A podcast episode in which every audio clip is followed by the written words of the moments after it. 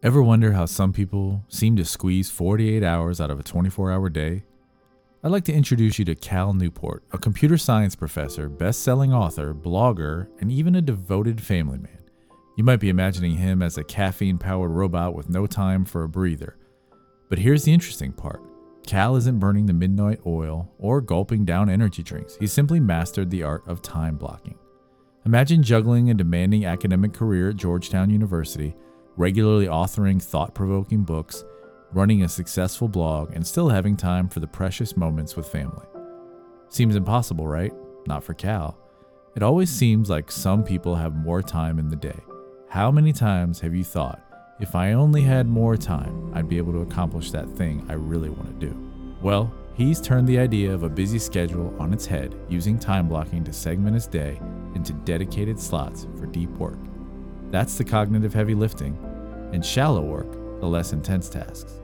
And the results are undeniable.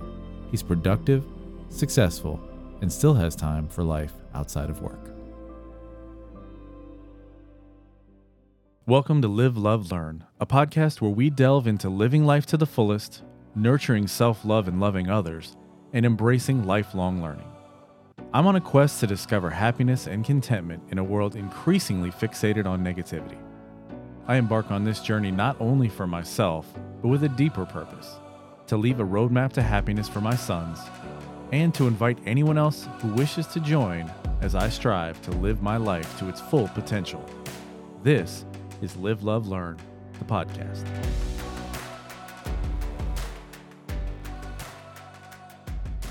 In today's episode, we continue our deep dive into productivity by looking into a way to be ultra productive and still have time for enjoying your life. Time blocking is a strategy that could catapult your productivity and give you a fresh lease on your work life balance. And it's something we can all try. But before we get into that, let's shine a light on some happiness highlights from the past week. In the segment, we celebrate the small but significant wins that add joy to our lives. This has been a tough week, I gotta be honest, as my mother in law fell and fractured her ankle. And as you can imagine, that could easily derail a few days of the week. Thankfully, she's in less pain now and a little more mobile that she's in a walking boot. But, you know, even in darker weeks, there are positives to focus on. And I'm really happy that I was able to send out some gifts to the three listeners who reached out to the show. They all got them this week and all reached out to say thank you. I sent them each a coffee mug with the new branding logo that I'm working on. I'm planning bigger things for the podcast, and that's step one. I'll have more announcements on that in the upcoming episode, so stay tuned. If you'd like to take a moment now to pause and reflect on the happiness highlights of your week, please do. The last two episodes have laid the foundation for this last part of the productivity cheat code. If you've been listening, we first talked about the Pomodoro technique, which really allows you to have short periods of time that you can be highly productive. Then we looked into the concept of SMART goals. Hopefully, you use the Pomodoro technique to come up with some SMART goals. But if you're like me, you may need that final step, and that's what time blocking is. I found personally that planning my day first thing in the morning is the best way for me to be productive. So adding time blocking to that should help give me the extra advantage I really need to start killing the productivity game. I'm excited to learn more, so let's look over the smart guy's shoulder and learn more about time blocking. Remember, it isn't cheating to look at other people's work when it comes to living our best lives. Time blocking is a time management technique where you divide your day into blocks of time. Each block is dedicated to accomplishing a specific task or group of tasks. Here's a deeper explanation along with some actionable ways to incorporate it into your daily life. First, decide on your time blocks. Decide how long each time block will be. This could range from 15 minutes to several hours depending on the task. For instance, you might block off an hour in the morning for email, then two hours for a focused project, and maybe another hour for meetings. And if you want to use the Pomodoro technique, you can obviously use that 25 minute guideline to schedule your days. Second, schedule your tasks. Schedule your tasks into these blocks. It's important to be realistic about how long tasks will take and to not overfill your blocks. For example, if you have a report to write, estimate how long it will take and create a block for that. If it's a long report, you need to create several blocks, maybe even across a few days. Third, prioritize your blocks based on when you do your best work. If you're a morning person, schedule your most important tasks in the morning. Makes sense. This is based on the concept of biological prime time, the time of the day when you are at your most energetic and focused. Four, create buffers. It's important to create buffers between blocks. These can be short breaks where you stand up, stretch, or have a quick walk. This not only helps you rest, but it also provides extra time if a task takes longer than expected. And you'll probably notice that it aligns really well with the Pomodoro technique as well. Number five, stick to the schedule. Try to stick to your schedule as closely as possible. The idea is to train your brain to focus on one task at a time and to reduce the impact of switching between tasks. It's cognitive load. It takes more load on our brain to be switching back and forth. So if you can put all of your time towards one task, it's going to make it a little easier on your brain. Six, remember to block off relaxation time. It's important to schedule blocks for non work activities as well, such as meals, relaxation, social activities, spending time with the family, all of those things. It just ensures that you maintain a healthy work life balance. And finally, adjust as necessary. Remember that your schedule isn't set in stone. If something urgent comes up or a task takes longer than expected, be willing to adjust your blocks and don't worry about it. Just make an adjustment. And then, you know, the next time, the next day, maybe it'll work out better and you won't have to adjust. But be flexible, especially early on when you're trying to set up this as a routine. The real power of time blocking comes from the fact that it helps you take control of your time rather than letting your tasks control you. And while it may take some time to get used to, many people find it an incredibly effective way to boost their productivity. So now that we know more about what time blocking is, let's Borrow a pencil from the teacher. We always need to focus on the right tools for the job, and making improvements to our life is no exception. This time I'll be sharing a tool that I created on Canva. I made a daily planner and journal combination that I have somewhat clumsily named a journer. Yeah, I know it isn't good, but it's what I'm calling it for now, and who knows, maybe it'll get better the more I say it. Anyway, it's a PDF and it has 31 days so that you can use it on a month by month basis. It's got an area to write down a happiness highlight, a daily gratitude area. It's got a smiley face in the top right corner to track yesterday's happiness from 1 to 10. It's got 30 minute blank time blocks for 6 a.m. all the way to 11:30, which is a space that you can use for these time blocking techniques. It's also got a space for up to 5 tasks that you really have to get done that day another spot for up to five habits that you want to focus on that day. And finally, a spot, what I call the live, love, learn tasks that are permanently on the sheet. So that includes self care, reading, learning something new, reaching out to a loved one, and taking a small step towards a passion. I'm going to put the link to the Google Drive so that you can download and maybe do a little beta testing with me. You can either use it on an iPad or a tablet with a notes app like GoodNotes, or you could print out a page at a time and use a pen and pencil if you want to be super retro. You know, I mean, seriously though, whatever works for you, that's the way to do it. If it feels good to write it down, then print it out and write it down.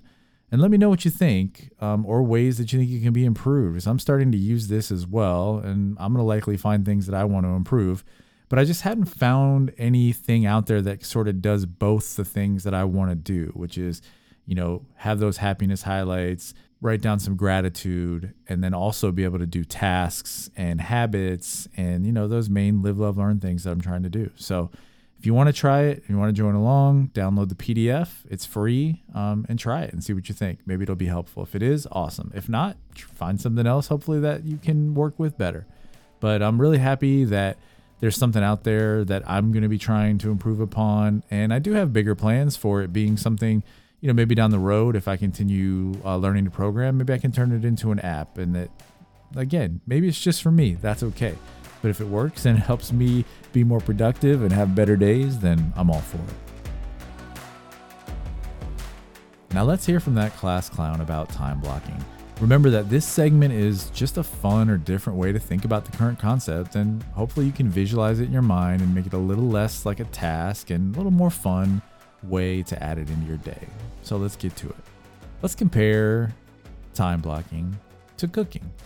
Have you ever watched the cooking show where the chef has all their ingredients mise en place? Yes, that's just a fancy French phrase for put in place. But that's what time blocking is, but it's for your day. So just imagine you're the chef and the tasks are the ingredients. Imagine, if you will, that you're on one of those crazy cooking shows. You know, the ones where you're told you have to make a three course dinner and you only have pickles and chocolate in some can that looks like beans, but you're not sure what it is. I mean, sometimes that's your average workday, right? Unexpected tasks pop up, emails fly in, your boss is asking for you for a report that he needed yesterday. And let's not forget those unannounced Zoom calls that just sort of pop up on your calendar these days.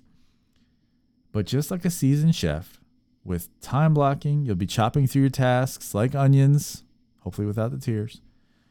Emails, those will be diced up.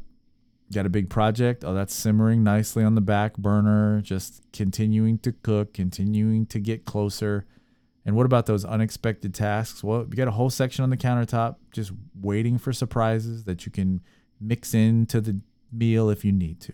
And don't forget about the most important ingredient breaks. Um, even world class chefs need a coffee break or a snack. So don't forget to serve yourself up a generous portion of downtime when you're making your recipe for the day. So, next time you're scrambling through your day, remember the cooking show, whip out your timer, chop up your day into time blocks, and voila, you'll have a Michelin star in productivity before you know it. Wow, that was cheesy even for me. I feel like I need to apologize for that, but you know what? Nope, I'm unashamed. I'm unembarrassed. Um, we're having a little bit of fun with how we're going to look at tasks and how we're going to cook them up for the day. So if you just want to have a different perspective, a different way to look at it, think of it as a bunch of ingredients throughout your day that you're trying to put together to make your day complete. And, you know, just maybe give me a break for the cheesiness on that one. Baby steps? It means setting small, reasonable goals for yourself, one day at a time. Well, that What About Bob sound bites means that we're back for our new segment, highlighting just one tiny step that you can take to move towards using time blocking. So, for that five minute step to time blocking, take a moment, just five minutes at the most, to block off one hour of your time for dedicated tasks, and then do your best to follow through. If it works, try it again the next day and maybe set up another block of time. But take that small step today or tomorrow if you can. Literally less than five minutes to do it. And maybe it'll be something that empowers you to be more successful and to be more productive. Who knows?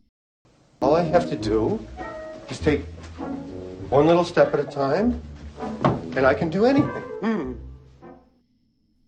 Well, this is the part of the show where we just do a quick recap of last week, and there's no doubt that this week got derailed because of my mother in law's broken ankle. But I was still able to do my basic habits like reading, doing dishes, practicing an instrument, learning German. So, again, even though things this week may not have been ideal, and I wasn't able to get everything in on my list, I wasn't able to make a smart goal for a couple of things that I want to do but I was able to do a lot of the things that I've been doing on this journey and taking some small step towards passions as well.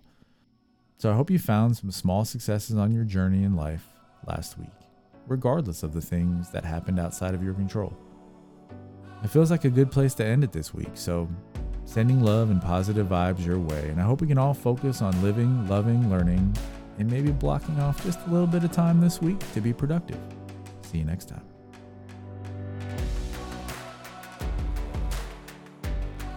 Thanks for listening. If you'd like to reach out to the show, email me at livelovelearnthepodcast at gmail.com. I still have one more coffee mug up for grabs for the next emailer. I mean, listen, you don't get the opportunity to have this type of swag very often. So, you know, if you do email me, one will be coming your way. So, again, who can't use a coffee mug, especially with a cute turtle on it? Let's be honest. And if you download and use the Journer, Oh, that still doesn't sound right. But if you do, I'd love to hear feedback on that as well. And we'll see you next time.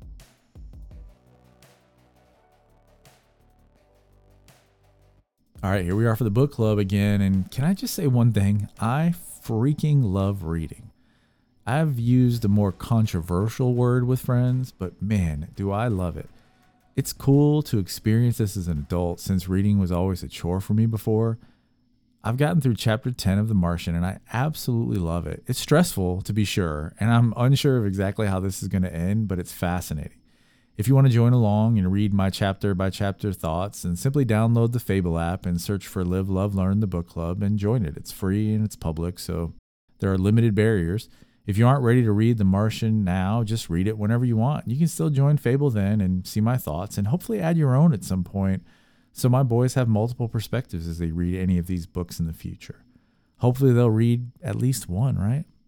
I'm using Audible as I read with immersive reading on the Kindle app on my iPad, and I have to say, I love when Wil Wheaton is the orator on an audiobook, honestly. I can respect it if you don't like his voice, but it just is a huge plus for me. I just dig him. I love his whole attitude. I love his whole energy, especially how he, he's so open about mental health and some of his struggles that he had in real life and how much he champions the cause of normalizing mental health so people can get help when they need it. And honestly, that's part of what this journey is. Like, this is normalizing things that people go through that make it difficult for them to do certain things in their lives. And it happens to a lot of people, and a lot of people don't talk about it. So I really hope that not only, of course, people like him, but maybe this podcast on some small level can help that as well. Anyway, NASA and Watney are working on ways to communicate where I'm at right now, and it's painfully slow. They're figuring out how to talk slowly back and forth and trying to work out how he can possibly be saved. I'm happy that NASA knows he's alive, but I'm still uncertain how this all ends. I know there's a movie, and I know I've seen at least parts of it, but I don't remember how it ends, so I'm enjoying the ride. Although I'm not feeling optimistic about the ending, it's still a really interesting book. So, whether you're reading The Martian or not, I hope you're enjoying reading something, and I hope you have a great week. And we'll talk to you next time.